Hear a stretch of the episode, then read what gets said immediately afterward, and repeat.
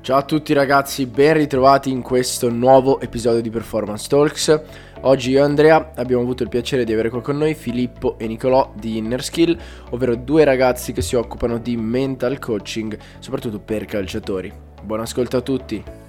Prima di cominciare, vi ricordo che questo podcast è sponsorizzato da Light Sport. Light è la startup italiana che concettualizza e produce tecnologie innovative per l'allenamento funzionale ed il miglioramento della performance sportiva. Per ulteriori informazioni visitate il sito www.light-sport.com oppure visitate la loro pagina Instagram Light Sport Official.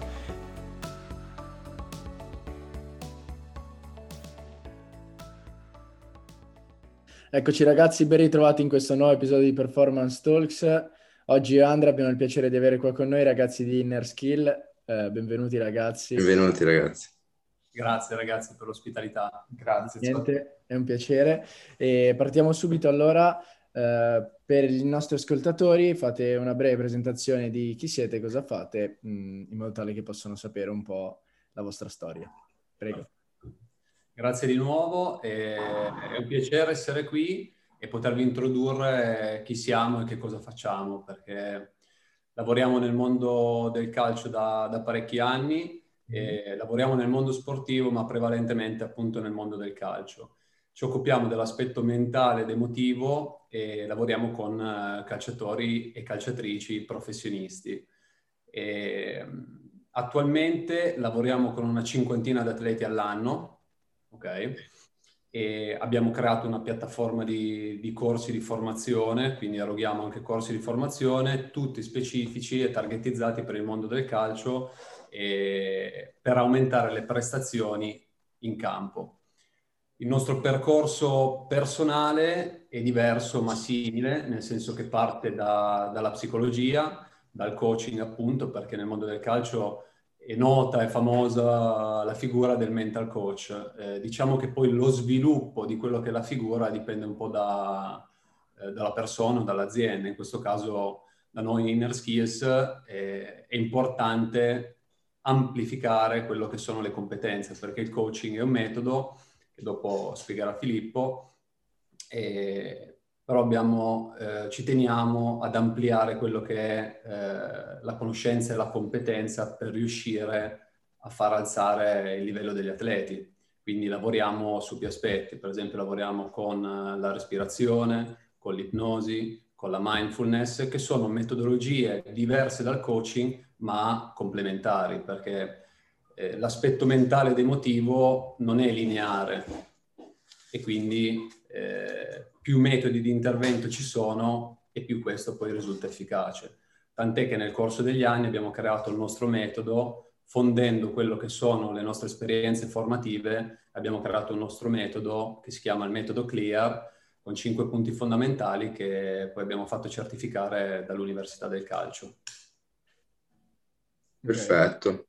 Direi che vado con... Uh, se volete aggiungere qualcos'altro fate pure, non, non voglio interrompere, non voglio... Uh, Ok, vado. Risulta, sai, le presentazioni così sul chi sei, su cosa fai, risultano sempre un po' troppo... È vero, un po' canoniche, un po' troppo... Sì, esatto, sembra che chissà che cosa, sì, sì, in realtà sì, poi l'importanza è quello che effettivamente si fa nel pratico, ovvero supportare gli atleti a fare il meglio possibile. Quindi diciamo che nel, su- nel succo è eh, noi lavoriamo sulle nostre competenze per metterle a disposizione poi degli atleti per far sì che possano performare nel migliore dei modi. Ecco. A questo punto prendo la palla al balzo e chiedo che cos'è il mental coaching.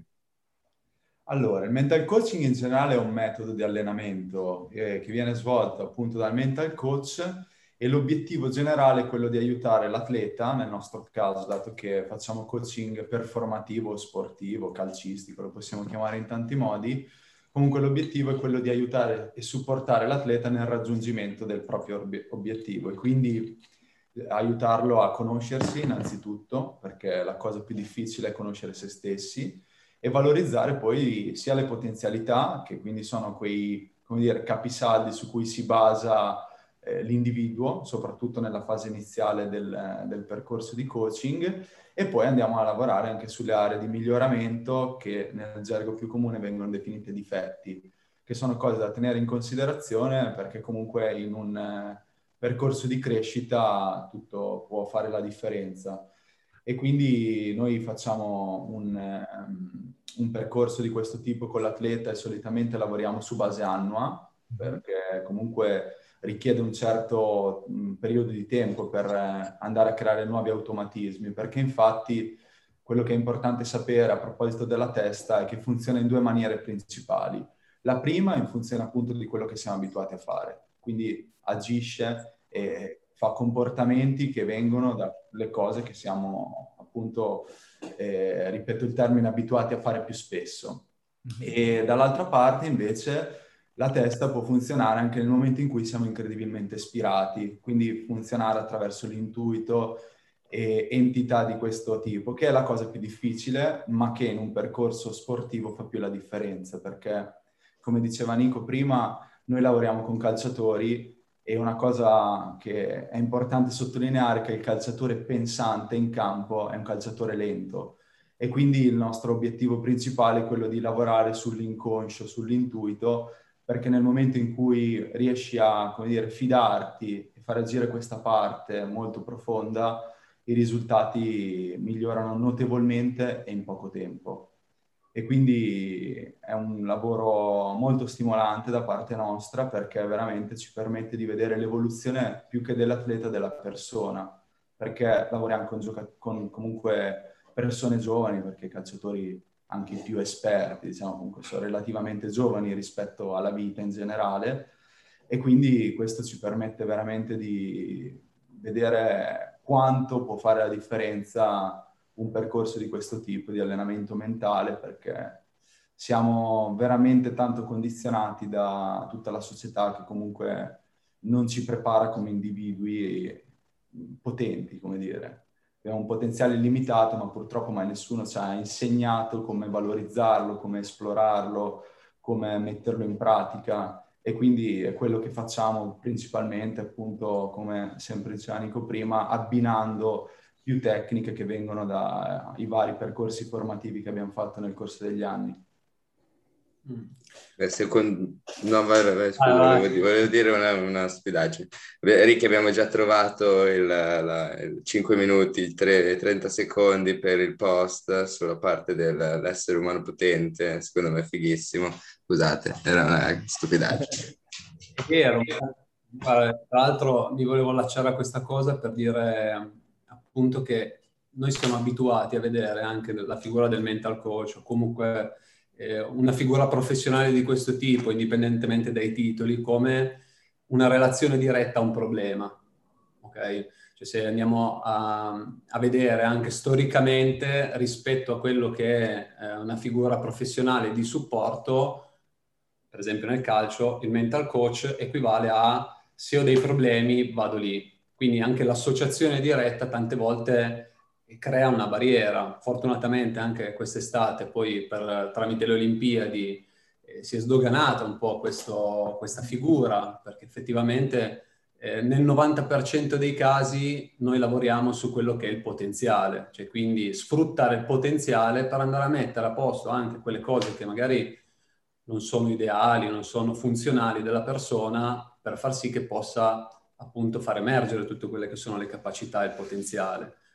E quindi diciamo che fortunatamente le Olimpiadi ci hanno dato una bella mano in questo senso perché lo stesso Marcel Jacobs eh, per abbassare di centesimi di secondo ha fatto una grande differenza, cioè, quindi anche gli atleti di altissimo livello eh, utilizzano delle figure di supporto un po' poi come il personal trainer, come il preparatore atletico, perché anche nel calcio noi siamo abituati a lavorare con alcuni atleti che oltre al preparatore atletico della squadra hanno il preparatore atletico personale dove vanno a curare il dettaglio, ma questo non significa eh, essere deboli, anzi significa essere forti, perché significa che riconosco ciò che posso migliorare ottenere e quindi vado a implementare quelle parti che effettivamente nessuno ci ha mai insegnato. Quindi come posso pretendere di sfruttare le mie capacità mentali se nessuno mi ha insegnato a farlo? Perché anche chi sta bene può migliorare le sue capacità mentali, non necessariamente uno deve avere dei problemi, deve stare male. E quindi questo diciamo che sarà una grossa evoluzione nei prossimi anni, perché effettivamente è sempre più sul dettaglio, una competizione al dettaglio no? in, in, ambito sportivo. Voi eh, ne sapete sicuramente qualcosa in ambito fisico. Proviamo. No, sì, sì, assolutamente. È molto interessante questa cosa del, mm, come hai detto tu, che c'è sempre un, un dualismo magari tra questo tipo di figure, ma anche le nostre, e, la, e, l'esigenza di risolvere un problema. E questo magari è una cosa che si sta abbandonando, giusto? Cioè nel senso che si sta sviluppando questa coscienza della persona di creare un trend positivo sul lungo termine e quindi che bisogna continuare a sviluppare eh, un'attitudine, immagino, anche positiva nei confronti di quelle che sono le differenti figure professionali. No, no, è molto, molto interessante l'argomento. Ma io sono, cioè, faccio un'altra considerazione mia, cioè a me fa piacere un sacco vedere tipo uh, atleti che sdoganino proprio questi, questi, concetti, tipo Marcel Jacobs oppure Simone Biles che ha parlato di salute mentale, cioè perché come hai detto te prima, la maggior parte degli atleti magari vede, vede il mental coaching come oddio devo risolvere un problema, oddio mi devo far... Uh, o lo psicologo come mi devo far curare, non so se vado, cioè c'è un po' questo dogma sulla salute mentale, sulla potenza mentale, no? Però grazie a questi atleti, secondo me, si sta iniziando pian piano a, a sdoganare. O, o, sbaglio, giusto? Siete d'accordo con me? Sì, siamo d'accordo con te. Non, è ancora, non è ancora all'ordine del giorno, però se pensiamo che in altri paesi del mondo, per esempio, lo psicologo è di base, come il medico. Mm-hmm. Cioè, sì, è vero è una questione culturale, ma è l'associazione diretta, ma perché viene proposta in maniera errata sostanzialmente. Viene proposta e insegnata in maniera errata, comunicata in maniera errata, perché effettivamente non è così. Perché pensate anche mh, mm, a livello personale, al di là de- del lato sportivo, il confronto con una persona fa emergere poi delle riflessioni che fanno sì che noi andiamo a cambiare dei nostri comportamenti, con un amico, per esempio, con un familiare. Avere un confronto con un professionista non può fare altro che accelerare questo processo e migliorarlo. In realtà, eh, diciamo che la professione come la nostra, come diciamo, la scienza psicologica, appunto prima di essere scienza è la filosofia. Cioè, poi dopo nel tempo è diventata scienza, è diventata metodo, però prima era basata proprio su, su quello che è eh, la filosofia, il confronto. E quindi la, c'è il nostro augurio, non tanto per noi, per la nostra attività, perché eh, ci teniamo a dire che una cosa che diciamo anche ai giocatori con cui iniziamo a lavorare nei primi approcci, il nostro lavoro vuole essere divertente, perché noi non ci vogliamo annoiare, a noi non ci piace annoiarci, come non piace al giocatore e quindi noi facciamo di tutto per rendere il nostro lavoro dinamico e divertente, cioè quindi nell'apprendimento, nel miglioramento, far sì che questo sia un'esperienza. Perché questo è eh, sì. fa la differenza, perché forse anche negli anni...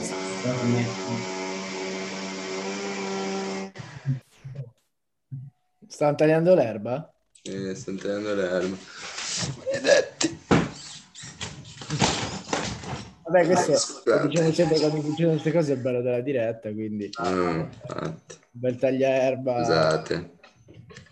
E stavi, cos'è che stavi dicendo? Che Nico che ci siamo persi via l'ultimo? Eh, cioè, dicevo che appunto nella nostra filosofia personale eh, come, come entità aziendale è molto importante il divertimento, l'esperienza, rendere piacevole l'esperienza, tant'è che questo è del nostro metodo perché effettivamente Niente.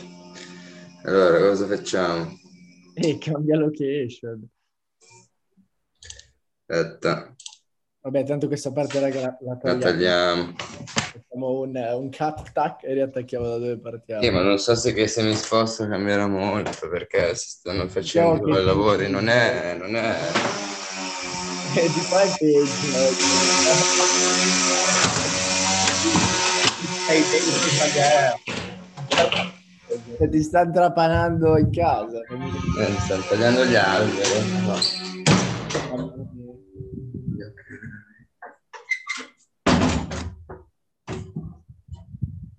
Teoria, proviamo così, ho chiuso tutto. Magari sento un sottofondo. Beh, se in sottofondo così è easy, cioè voglio dire. Eh, meglio di così non so dove andare. Scusate ragazzi.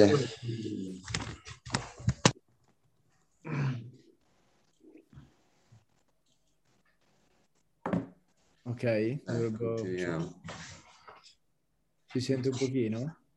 No, dai. No, adesso no, ma secondo me si riprende, vabbè, eh, così. Poi vediamo. Beh, da dove riprendiamo quindi? Allora, passato anche il telefono. Direi che possiamo ripartire sulla domanda successiva. Adesso faccio no? tipo, va bene ragazzi, andiamo avanti con le domande.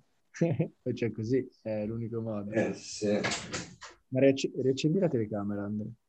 Aspetta un secondo. Sì, questi sono i tagli fuori onda. Proprio, eh, post-produzione, ci è già capitato che tipo ci suonassero il citofono, arrivassero i pacchi della DHL, cioè robe così. Scusate. Vai. Adesso okay. faccio tutto veramente... Va bene ragazzi, allora possiamo continuare? e vi faccio la terza domanda. Vai. Vai. Verrà da ridere però. Va bene ragazzi, allora possiamo continuare con la terza domanda. Prima avete parlato di, dell'inizio, di come si approccia uh, un giocatore o un calciatore al, al, vostro supporto e quindi la mia domanda è quanto è importante fissare un obiettivo per l'atleta? Quindi poi argomentate voi, questo è il, il primo pezzo. Certo, è, è molto importante perché prendiamo sempre un esempio eh, della meta di un viaggio, di una vacanza. Ci sono anche le vacanze in cui eh, non sai la destinazione, eh, sono all'avventura e non sai cosa aspettarti e ti fai andare un po' bene tutto, ma siccome che parliamo a livello prestazionale di carriera, è importante avere degli obiettivi perché se non sappiamo dove stiamo andando è difficile creare una strategia.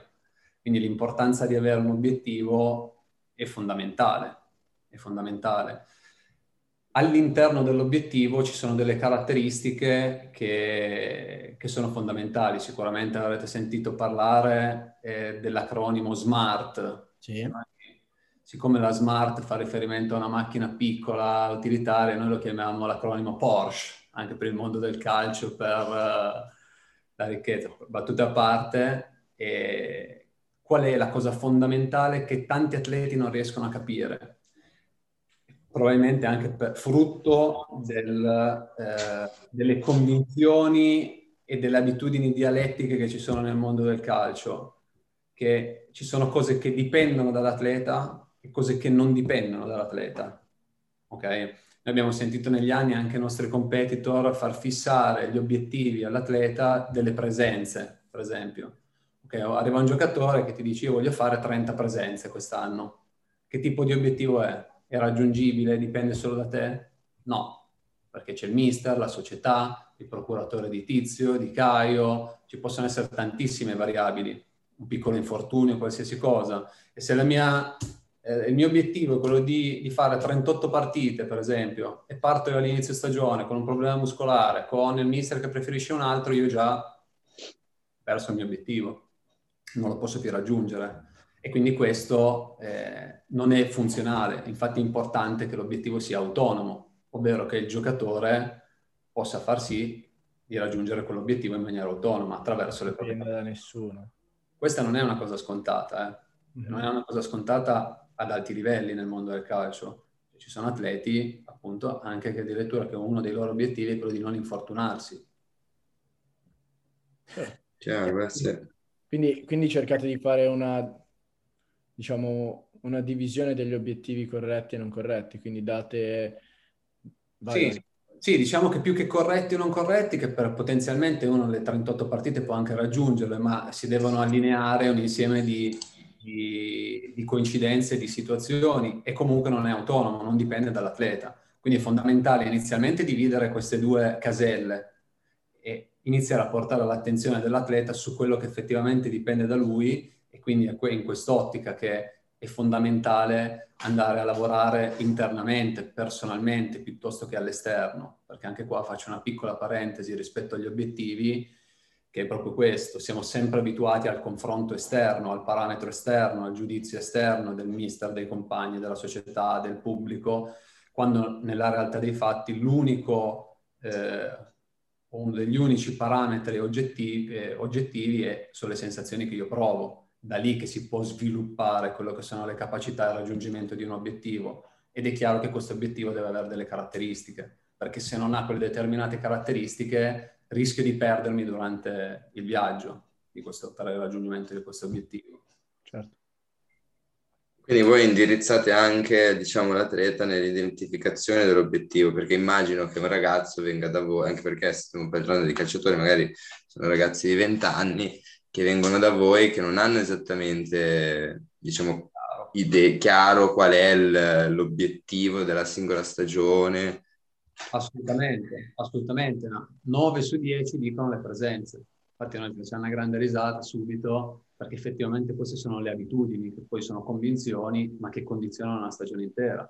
Perché se il mio obiettivo è quello e io arrivo dopo un mese che non posso già più raggiungerlo, come, cioè da dove, dove, come si innesca la motivazione? Sì, sì, sì. Ma... È una conseguenza di, di cose. Senza un obiettivo chiaro che dipende dall'atleta è anche difficile creare una strategia.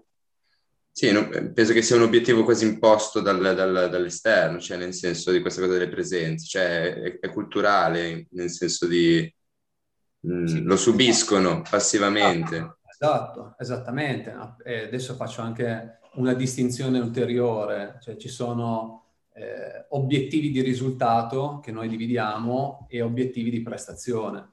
Cioè, l'obiettivo di risultato è voglio fare attaccante, voglio fare 15 gol. Ok? Il portiere voglio fare, che ne so, 10 clean sheet. Questi sono obiettivi di risultato, ok? Che si usano anche qua eh, in maniera molto presente nel mondo del calcio. Tant'è che questi poi diventano le famose ossessioni, anche gli attaccanti che non fanno gol, perché lì che cosa si innesca? Si innesca il dovere di fare gol. Poi questo è un altro argomento che vedremo poi successivamente. Però la differenza tra il, l'obiettivo di risultato e l'obiettivo di prestazione è una, che fissare l'obiettivo di risultato è un po' come avere un faro, cioè so dove voglio arrivare, quindi la mia meta so che dipende da me, dall'altra parte l'obiettivo di performance che cosa ci permette di fare? Di raggiungere questo risultato, cioè quindi se io dedico tutta la mia attenzione in maniera quotidiana a come creare la mia prestazione, cioè quindi creare la qualità all'interno della prestazione, poi risu- il, l'obiettivo di risultato appunto è una risultante, perché se analizziamo la parola risultato è una risultante e quindi un uguale a qualcosa. È la cosa su cui bisogna lavorare, cioè quindi gli obiettivi prima, quelli di prestazione, sono questo più quello, risultante 12 gol, 10 clean sheet, eccetera, eccetera. Quindi anche questa è una distinzione netta che nel mondo sportivo e poi calcistico non viene fatta. Non viene fatta e non viene considerata. Cioè si pensa che io voglio fare 12 gol, ok, ma come li faccio? Cioè, che meccanismi devo innescare per poter creare e produrre prestazioni per ottenere quel risultato lì? Cioè, eh, cioè, focalizzati su 12 gol come ci arrivo però? E questi poi sono gli obiettivi di prestazione. Chiaro. No, no, è molto, molto affascinante l'argomento, perché poi, um, come hai detto precedentemente, secondo me in altre, in altre realtà, um, anche europee, questa figura viene molto più, cioè è, è, parte dello staff sin da subito, non c'è il dubbio, non so come dire, non c'è... Mm, il dubbio, sì, nel senso non, è, è, una figura presente, sei sicuro che c'è, sei sicuro che ha il suo spazio in termini di tempo dedicato, eccetera.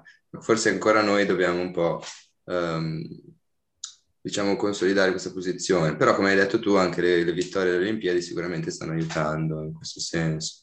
Cioè, stanno piano piano, adesso non lo so. Dite, esatto. ma che, che, poi in realtà nelle società, nei top team, eh, la figura di mezza coach c'è.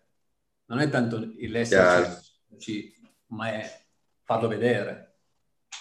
Perché se oggi la Juve dice che negli ultimi 11 anni ha vinto 10 scudetti no, nove scudetti, e ha vinto tot titoli e ha eh, psicoterapeuta, uno psicoterapeuta, mental coach con un, con un suo metodo all'interno del, della squadra dieci anni, forse sarebbe anche figo dirlo perché effettivamente le altre squadre poi a cascata andrebbero a dire cavolo facciamo un investimento da questo punto di vista, ma siccome non viene detto... Certo, certo, certo, sì, è difficile. Non viene saltato come, faccio un esempio, il match analyst, il preparatore dei portieri, il preparatore atletico, l'allenatore, eccetera, eccetera.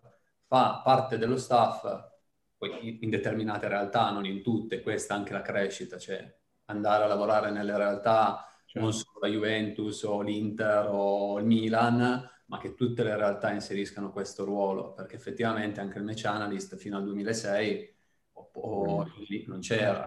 Prima, finché non c'è, non, non ne percepisci l'utilità. Sì, Una volta sì, che sì. vedi la differenza, differenza nei dettagli e oggi il match analyst ce l'hanno anche la terza categoria, tra un po' il match analyst. Sì, sì, sì, sì assolutamente. Diventa, sì, sì. diventa sempre più, scusami, diventa sempre più una divisione dei compiti, insomma, come, come, dovrebbe essere, cioè che non c'è un preparatore tuttologo o un allenatore tuttologo, ma che ognuno ha le proprie competenze e ognuno lavora al meglio per collaborare con gli altri. Cioè, questo è un po' che cerchiamo di, anche noi di portare avanti, cioè se, mh, dividere i compiti per, per, migliorare il lavoro. E credo che l'integrazione di un mental coach all'interno del, del, dello staff potrebbe, senza potrebbe, dare, dare i suoi frutti, anzi.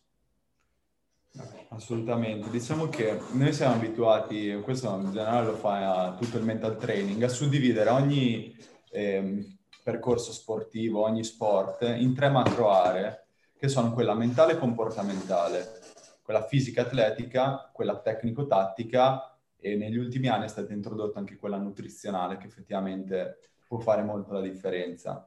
Se noi andiamo a vedere, il nutrizionista ce l'hanno, parlando sempre di calcio, tutte le squadre. Il preparatore atletico, quindi parte fisica atletica, ce l'hanno tutte le squadre, parte tecnica o tattica ce l'hanno tutte le squadre, parte mentale se ne occupa l'allenatore. che questa è, è incredibile se ci pensiamo, cioè ad altissimi livelli dove comunque i budget sono, sapete benissimo, sappiamo tutti la risonanza sotto questo punto di vista che ha il calcio, non investono per allenare la cosa che fa più la differenza, perché alla fine è il motore centrale, se tu sei pensato, ti stiri, non riesci a sviluppare, so, una certa fisicità in un certo modo, sei rigido quando devi andare a controllare il pallone, non vedi le giocate, non sei presente in campo e nonostante tutte queste cose, che poi ne potremmo aggiungere tantissime altre, non si investe in questo senso perché si delega all'allenatore. E infatti se andiamo a vedere, ad esempio, anche gli allenatori più vincenti nel mondo del calcio sono quelli che sono più bravi a mettere i giocatori nella condizione di esprimersi, cioè farli sentire forti.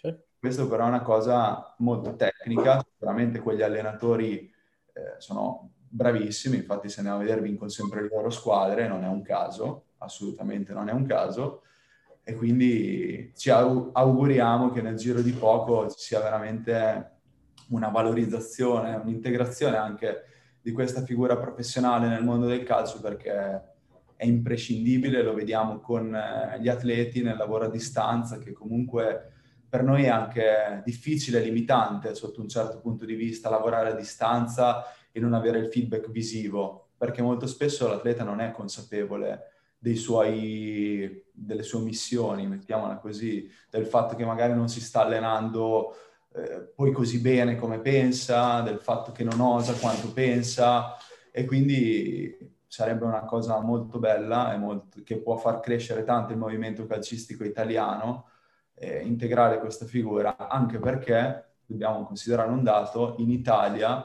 in questo momento in Serie A, quindi il campionato massimo di riferimento, abbiamo più stranieri che italiani e nonostante questo noi storicamente siamo la seconda nazionale più vincente di sempre.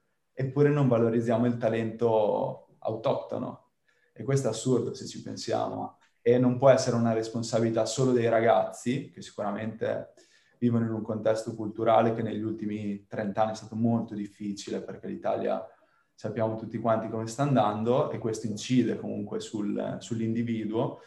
E, quindi, e detto ciò speriamo veramente che ci sia un investimento importante sotto questo punto di vista anche per aiutare ragazzi giovani di grande talento che però molto spesso si perdono nel percorso di crescita perché c'è molto gap, poi dal momento in cui esci dal settore giovanile andare a giocare nel calcio professionistico c'è veramente un abisso, non sono mentalmente pronti, non tecnicamente o fisicamente. E quindi questo è quanto. Certo. Chiaro, secondo me c'è un, una necessità di, di, di, sviluppare a tutto tondo poi quello che è la, la, parte dello staff in generale, cioè indipendentemente dalla figura, quello di eh, sviluppare lo staff in più, in, più, in più, direzioni, sicuramente nella vostra ma anche nella nostra, in, in modo da creare quello che è un unisono, di, un, diciamo un'unità di intenti poi per il fine che è vincere obiettivamente.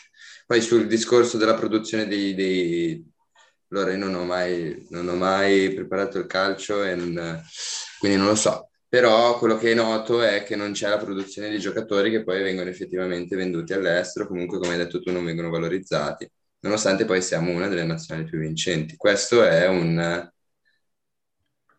un sintomo di qualcosa che non funziona o che è strano quantomeno. Non, dico, non, so se non funziona, perché alla fine si vincono i titoli internazionali, quindi funziona, però è strano, cioè rispetto ad altre realtà. Quindi sicuramente anche questa è una parte che sarebbe interessante sviscerare più avanti. Allora andrei avanti a questo punto, se così cambiamo un pochino l'argomento, ma neanche del tutto e vorrei, vorrei chiedervi che cosa si intende con, cosa si intende con identità, cioè eh, che cosa si intende per identità all'interno del mondo, del macro mondo del mental coaching? Allora, in ambito sportivo eh, l'identità assume un ruolo fondamentale un po' nella vita di tutti i giorni, ma a maggior ragione quando si deve eseguire una performance perché il fare o non fare determinate cose dipende dall'idea che ho di me stesso. Infatti l'identità che possiamo anche chiamare autostima, consapevolezza, lo possiamo chiamare in tanti modi, non, non ci interessa tanto essere specifici sul termine, ma quello che è importante riconoscere è che appunto questo orienta tutto il nostro agire, perché è chi, rappresenta chi io credo di essere. E c'è questa parola credo che è fondamentale perché l'identità è in, è in continuo mutamento. È l'insieme di tutte quelle convinzioni e esperienze che ho avuto nella mia vita che mi fanno essere certo di quella cosa lì di essere quella persona lì. Che però sapete benissimo che quando avevamo 16 anni, ognuno di voi, io mi includo in questa categoria, non eravamo come siamo oggi. E quindi questo conferma che l'essere umano è in continuo mutamento, ma se ci guardiamo indietro di due anni prima del lockdown, eravamo quasi tutte persone un po' diverse. Infatti l'identità racchiude un'infinità di situazioni perché il nostro inconscio registra tutto dal giorno zero forse ancora prima di nascere, già da quando siamo in relazione con le emozioni della madre, fino al momento della nostra, della nostra morte. Quindi tutti questi dati vanno poi a, a, dire, a costruire una sensazione che è quella che poi mi fa essere consapevole o non consapevole di chi io sono. E considerate che oggi le persone sono molto poco consapevoli perché per sviluppare consapevolezza è importante guardarsi dentro mentre noi viviamo in un mondo dove si guarda soprattutto fuori. È, è molto difficile oggi guardarsi dentro, andare a scavare nelle difficoltà, nelle potenzialità anche. Infatti questo emerge. Proprio stamattina, prima di questa chiacchierata, ho avuto una sessione proprio sull'identità con un ragazzo eh, per parlare delle potenzialità che oggi possiede, non che vorrà possedere tra anni, che oggi possiede, ci abbiamo messo quasi un'ora per trovarne dietro per trovarne 10 perché appunto le persone non, non, ci vanno in contatto a causa di tante situazioni che purtroppo già da, dai primissimi contatti col mondo, dai genitori, dalla scuola, fanno sì che comunque tu non, non ti esplori. E questo fa sì che poi in ambito sportivo e performativo eh, i calciatori non si valorizzano quanto potrebbero. Perché la differenza poi tra tolti campioni, Messi, Ronaldo, questa è una categoria un po' a parte, diciamo, ma eh, se ci concentriamo sul bravo giocatore ce ne sono tantissimi. In Serie A, in Serie B, in Serie C, i calciatori sanno giocare a calcio.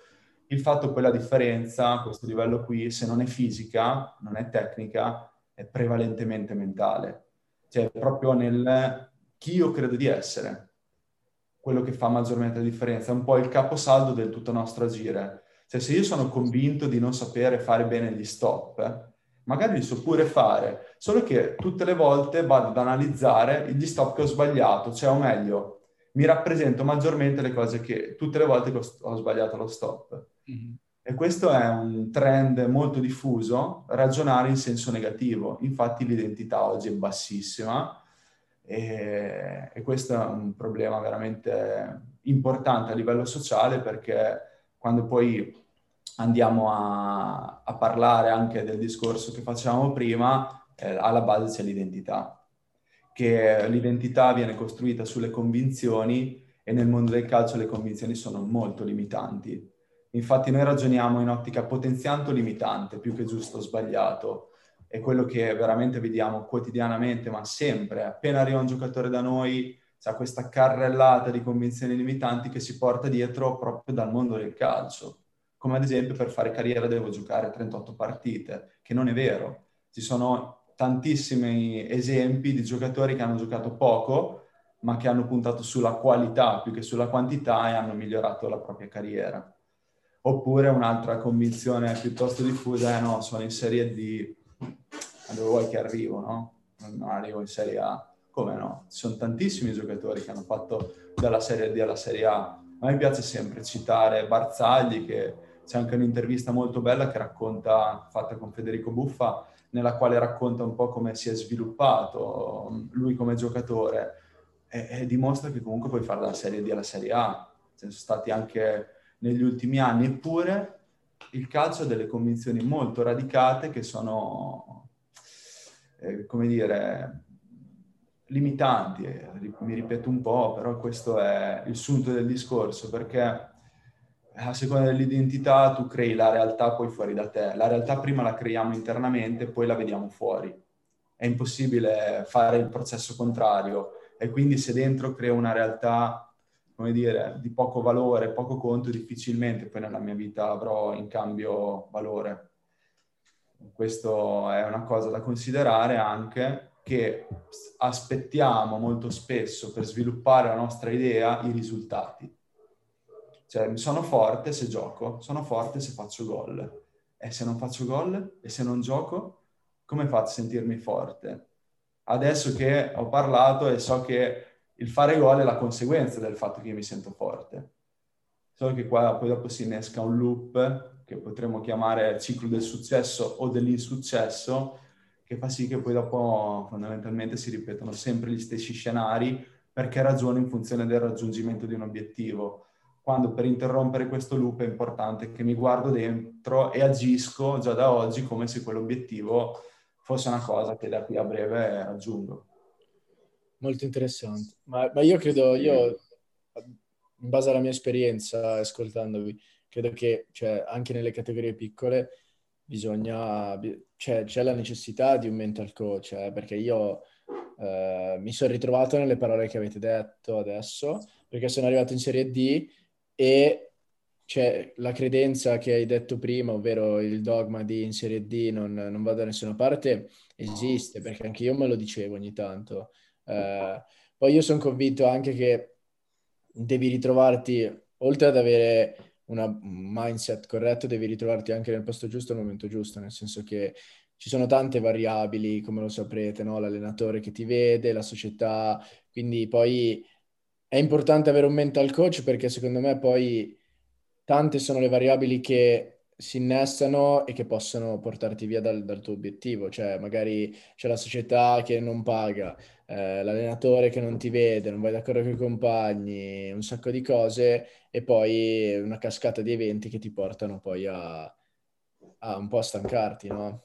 Assolutamente, Quindi... il calcio non è una scienza esatta, purtroppo non c'è un processo che una volta replicato e fatto ti permette di ottenere la, il risultato dei tuoi sogni purtroppo ci sono tutte queste variabili ed effettivamente la fortuna incide tanto, allo stesso tempo noi pensiamo che la fortuna te la puoi attrarre, perché sì. se tu ti comporti in una certa maniera, magari ci vorrà più tempo, ma comunque presto o tardi avrai in cambio eh, i risultati che comunque ti meriti. Poi non è sempre vero perché il calcio non è propriamente meritocratico come ci si aspetta, ma questo è un altro discorso che non approfondiamo. Però è bella anche questa cosa che la fortuna si attrae, io ci credo molto in questa cosa, nel senso che comunque ehm, è vero che ci vuole la fortuna, ma la fortuna si costruisce in un modo o nell'altro, cioè si crea la condizione per cui si ha la fortuna. Poi, oh, poi magari botta di sfiga e non succede, però si cerca di essere in quella condizione. Molto interessante questa cosa, questo concetto, anche il concetto di, di diciamo, di, di potenziante limitante è molto figo, è molto mi viene, mi viene da dire empowering, cioè molto potenziante, l'ho appena detto, però è molto importante, cioè ha un effetto che può essere decisivo poi sulla singola performance o sulla performance di gruppo, immagino. Andrei avanti, scusate ragazzi, con l'ultima domanda di questo, di, questa, di questo podcast. E a questo punto, visto che abbiamo già introdotto un pochino l'argomento, vi chiederei, diciamo, cosa, cosa, intendete voi, più che cosa intendete voi con comunicare, diciamo, l'importanza del linguaggio e quali sono le sue applicazioni? Sì, guarda, mi riallaccio a quello che diceva anche prima Riccardo perché c'è una connessione anche su quello che è la fortuna per parlare del dialogo interno anche rispetto a tutto quello che abbiamo detto. Perché è vero che ci sono tante componenti che poi incidono dalla Serie D arrivare in Serie A, è chiaro che non tutti possono arrivare in Serie A, se no eh, non, avrei, non, ci sarebbe la differenza tra un giocatore e l'altro e tra le stesse categorie. Però è chiaro che in un determinato modo, lavorando in un determinato modo, posso arrivare al miglior risultato effettivamente che le mie, le mie potenzialità mi permettono. E da questo passa molto il dialogo interno, perché come diceva prima Filo, l'identità che cos'è? Le convinzioni, ciò che credo di me stesso, ma come si costruisce ciò che credo di me stesso e le mie convinzioni? Attraverso la narrazione che io faccio dentro la mia testa e poi di conseguenza all'esterno. Ok? Vi faccio un esempio eh, pratico, ok? Per farvi capire in maniera pratica.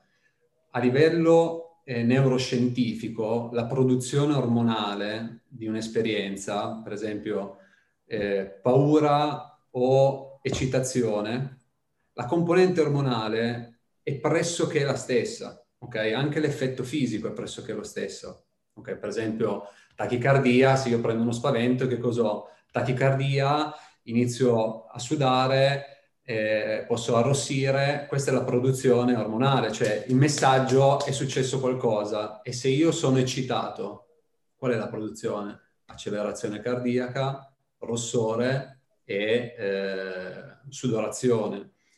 Se io e te Andrea andiamo sulle montagne russe, ok? Non ci siamo mai andati. E tu quell'esperienza, cioè quindi la produzione ormonale che arriva dal tuo cervello, la interpreti, cioè quindi gli dai attraverso il tuo linguaggio un'interpretazione di eccitazione. E quindi sei euforico, i messaggi che il tuo corpo che ti, che ti sta dando, tu li stai interpretando come eccitazione. Io invece li sto interpretando come paura io e te dalla stessa produzione, una produzione molto simile, abbiamo due esperienze completamente diverse. Da lì in avanti io odierò a morte le montagne russe e tu le, amera- le amerai alla follia. Eppure la produzione è la stessa e il racconto che noi facciamo dentro la nostra testa, la narrazione, l'esperienza, che fa sì che poi si crei l'identità, le convinzioni, eccetera, eccetera. Quindi il dialogo ha un effetto determinante, perché ciò che diciamo noi stessi ha un effetto non solo pratico nella nostra azione, ma anche fisico. Ok, l'avevamo accennato prima nel pre, e c'è un esercizio bellissimo che se fossimo dal vivo vi potremmo far vedere, che in funzione delle parole che utilizziamo abbiamo un aumento della forza e una diminuzione della forza, perché le parole che ripetiamo noi stessi ci danno un effetto fisico ok? Una correlazione unica tra quello che è la produzione ormonale, la produzione di parole, l'effetto fisico.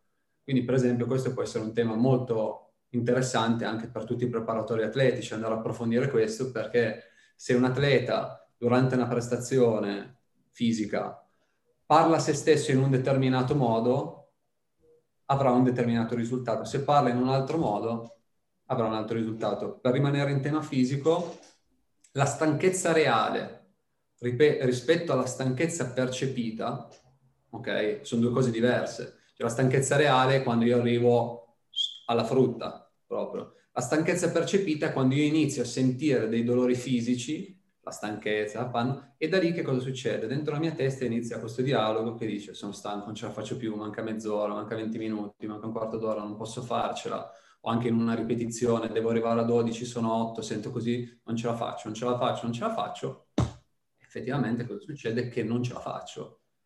E quindi anche qua mi collego al discorso della fortuna per fare la parabola gigantesca.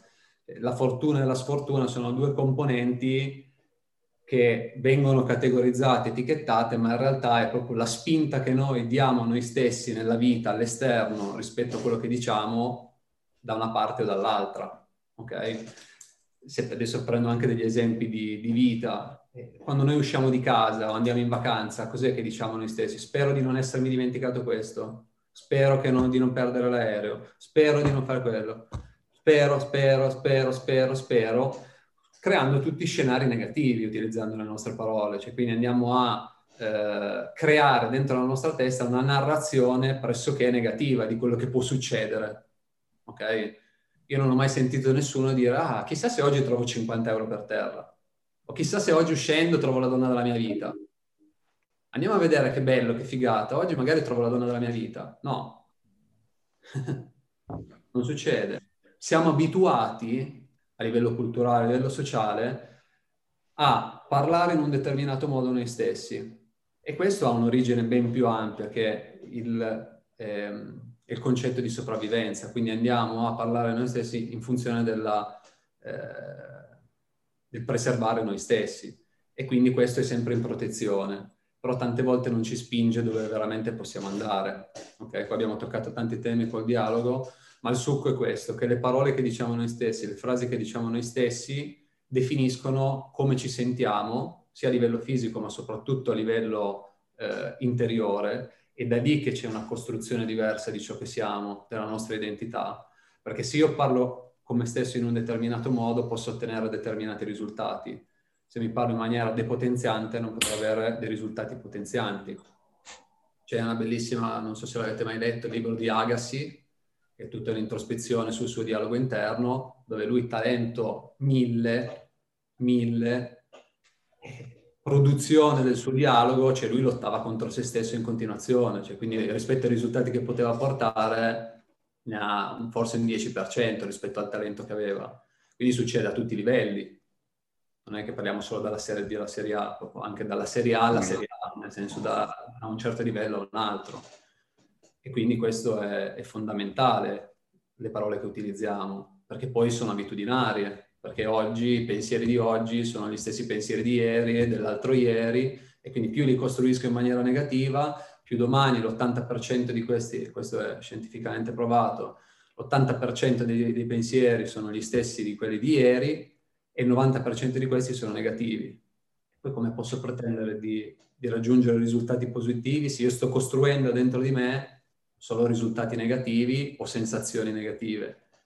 E questo è un, un punto di partenza è cambiare il nostro dialogo. Quindi attraverso un lavoro si fa perché anche qui bisogna costruire un'abitudine, quindi interpretare in maniera diversa quelle che sono le situazioni, narrarle in maniera diversa sostanzialmente. No, ma è molto interessante. Adesso io nel mio piccolo, nel senso da preparatore atletico, si va un pochino ad indagare quelle che sono eh, diciamo, i feedback no? che vengono forniti, mh, non so, nell'esecuzione di una prova, eh, eccetera, eccetera. E l'importanza del che siano dei feedback positivi, negativi e dell'individuazione poi del soggetto come risponde a seconda dei feedback. Chiaramente è una, è una parte irrisoria rispetto a, a, quello che trattate voi, però sicuramente già lì ti rendi conto di com'è il, la risposta del, dell'atleta e immagino poi che voi dal vostro, diciamo, conoscenze riusciate poi ad indirizzare proprio un percorso, come hai detto tu, che deve essere costruito nel tempo e deve essere progettato su un lungo periodo. Assolutamente sì, è un po' come la preparazione fisica. Esatto, esatto, esatto. Non è che basta andare un giorno esatto, sì, sì, sì. per avere dei risultati. No, no, chiaro, chiaro, chiaro. No, ragazzi, è un argomento che è molto interessante, anche perché, ripeto, cioè, magari all'estero questo servizio viene fornito di base, non, non, non, non ci sono dubbi, mentre qui ancora dobbiamo un po'... Però purtroppo nell'ambito sportivo, diciamo, italiano, forse ci sono tante figure che ancora devono un po' battere eh, il chiodo, tra virgolette. Però secondo me complimenti, vi faccio i complimenti perché è stata una bella conversazione. Eh, poi l'argomento, diciamo, su la comunicazione, la capacità di comunicare efficacemente, di creare una comunicazione che appunto potenzi poi la prestazione, sono, tutti, sono tutte cose di cui i preparatori atletici, indipendentemente dal livello, nel loro piccolo dovrebbero in un modo o nell'altro trarre per portare anche un piccolo dettaglio, ma nel, nella, loro, nella loro quotidianità lavorativa. Quindi no, complimenti ragazzi, stata una bellissima conversazione e a questo punto faccio la parte conclusiva. Vi, vi, ringrazio, siete stati veramente un argomento molto interessante, grazie. Eh, niente, direi che la concludiamo qui e, e, basta. Adesso taglierò, taglieremo, perché quello là ci ha abbandonato, evidentemente, a metà, è più bello. No, comunque molto figo, ragazzi, adesso tutta parte, diciamo, off. Molto, molto interessante. Molto interessante ti facciamo vedere l'esercizio del braccio? Sì, ti va di vedere l'esercizio? Vai, vai, vai. Perché farlo, farlo, diciamo nel video così è un po', un po' brutto, però per te può essere molto utile. Questo soprattutto, cioè questo noi l'abbiamo appena vissuto questo periodo qui con i giocatori, perché questo è il momento della loro preparazione. Esatto. Tutti nella preparazione rompono il cazzo, ho le gambe pesanti, c'è sta roba che a me mi dà un fastidio, la madonna, sto a olio. Che cazzo vorrà dire sto a olio? Che senso, scusami? sto olio vuol dire ho tipo le gambe che stanno... Ah, ok, ok, scusa, scusa, non conoscevo. E nel momento in cui dici sto olio, cazzo riempi le gambe di olio, ma l'olio è fluido, è molliccio, cioè, quindi le gambe in quel periodo lì non possono fare altro che confermare quello che tu gli stai chiedendo di fare, stare a olio. Infatti, molto spesso, voi fate un lavoro, nel calcio no, cioè, lo sai meglio di me, mi sa che l'avete anche scritto e sono d'accordo con voi, nel calcio no però a volte ci sono dei preparatori atletici molto bravi che fanno un ottimo, un ottimo lavoro, un ottimo allenamento, il giocatore va in campo e gli manca qualcosa da un punto di vista fisico. C'è una partita su quello che io prendo proprio come esempio, cioè, che la dovrebbero far studiare all'università dei, diciamo, del coaching dei preparatori atletici, che è Juventus Ajax, non so se segui... Sì, sì, un po', poco il calcio, partita, ma sì. Vabbè, Juventus Ajax... Sì, sì, no, presente quella partita. Cioè... Quando c'era un delict De Jong all'Ajax. La Juve è tutta gasata, doveva ribaltare il risultato dell'andata, all'inizio va a 3.000, trita l'Ajax, va in vantaggio, l'Ajax pareggia.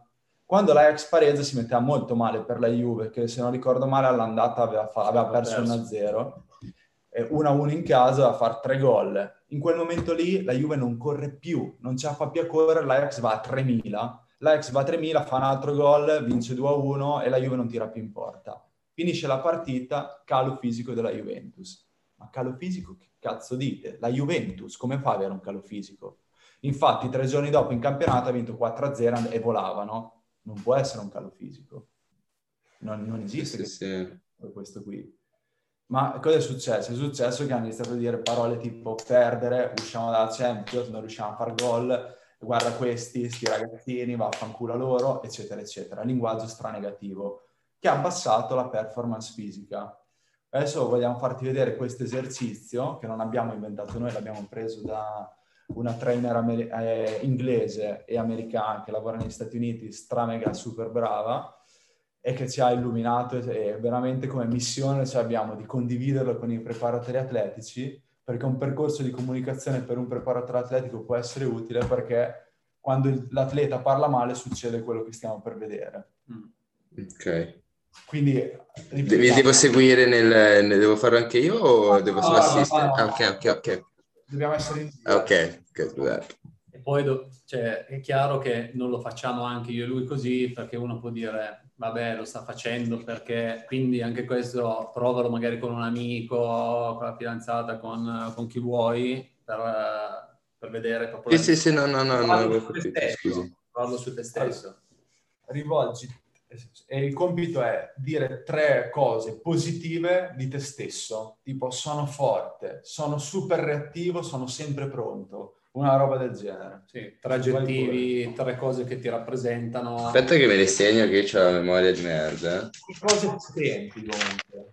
Può essere voglio vincere perché sono il migliore, mi sono allenato benissimo questa settimana. Comunque tre cose positive. Da ripetere per tre volte. Ok? okay. Adesso il mio obiettivo è abbassare il suo braccio dopo che ha ripetuto queste cose.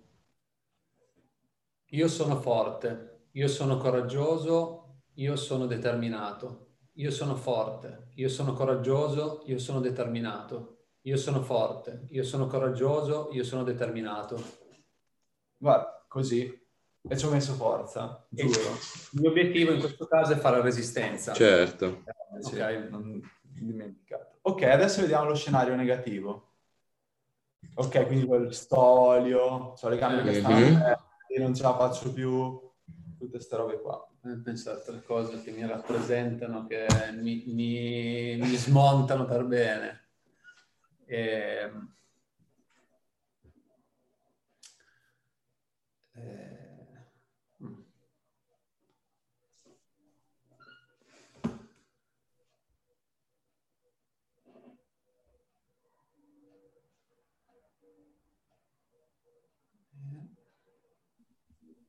Vabbè, terza non la trovo questa. Vabbè. Io sono pigro, io sono distratto, io sono scarso. Io sono pigro, io sono distratto, io sono scarso. Io sono pigro, io sono distratto, io sono scarso. Guarda. E, chiaro. Per Con questo... la metà della forza di prima io ci ho messo, la metà. E questo, oh, viverlo con intenzione, perché è importante viverlo con intenzione, ovvero entrare mentalmente in quello che diciamo, perché effettivamente questo depotenzia completamente il nostro aspetto fisico. Per questo ti, chied- cioè, ti chiediamo se vuoi provarlo, istruisci qualcuno semplicemente dopo che hai finito di ripetere certo. cose, di schiacciare sul tuo braccio al massimo che può e tu lo fai tu sulla resistenza percepi, percepirai nettamente che non riesci a, a tenere sul braccio. Lavoriamo con un atleta, con una sciatrice, fa Coppa del Mondo da dieci anni, ok? È nella top 10 delle atlete italiane da dieci anni. Attraverso questo, che poi noi lo trasformiamo in un mantra, facciamo un'induzione ipnotica dove andiamo a fissarlo inconsciamente, gli atleti lo ripetono, lo ripetono due o tre volte al giorno lei sul lavoro del, del, potenziamento fisico, dopo dieci anni, cioè considera che adesso ha 31 anni, è in Coppa del Mondo, in prima squadra da quando ne ha 21, fisicamente... Cioè, è un pot- toro. Come? Ti dico, è sempre stata ad alti livelli e comunque è migliorata sempre. Esatto, cioè, e considera che lei, dopo questo mantra, un, un, uh, nei massimali di squat, una cazzata, che poi a fini della prestazione... È distante però. Esatto, tra quattro mesi ha fatto il suo record di massimale che non aveva mai fatto e non ha cambiato niente, anzi, cioè, ha cambiato solo questa cosa qua, il modo in cui comunica con se stesso. Ed eccoci ragazzi, arrivati alla fine di questo episodio di Performance Talks. Ci tengo a ringraziare nuovamente di cuore i ragazzi di Inner Skill per essere stati qui con noi e vi ricordo di seguirci su Instagram. Ci trovate sotto il nome di Obiettivo Performance dove tutti i giorni portiamo contenuti evidence-based per quanto concerne la preparazione atletica. Grazie ancora a tutti.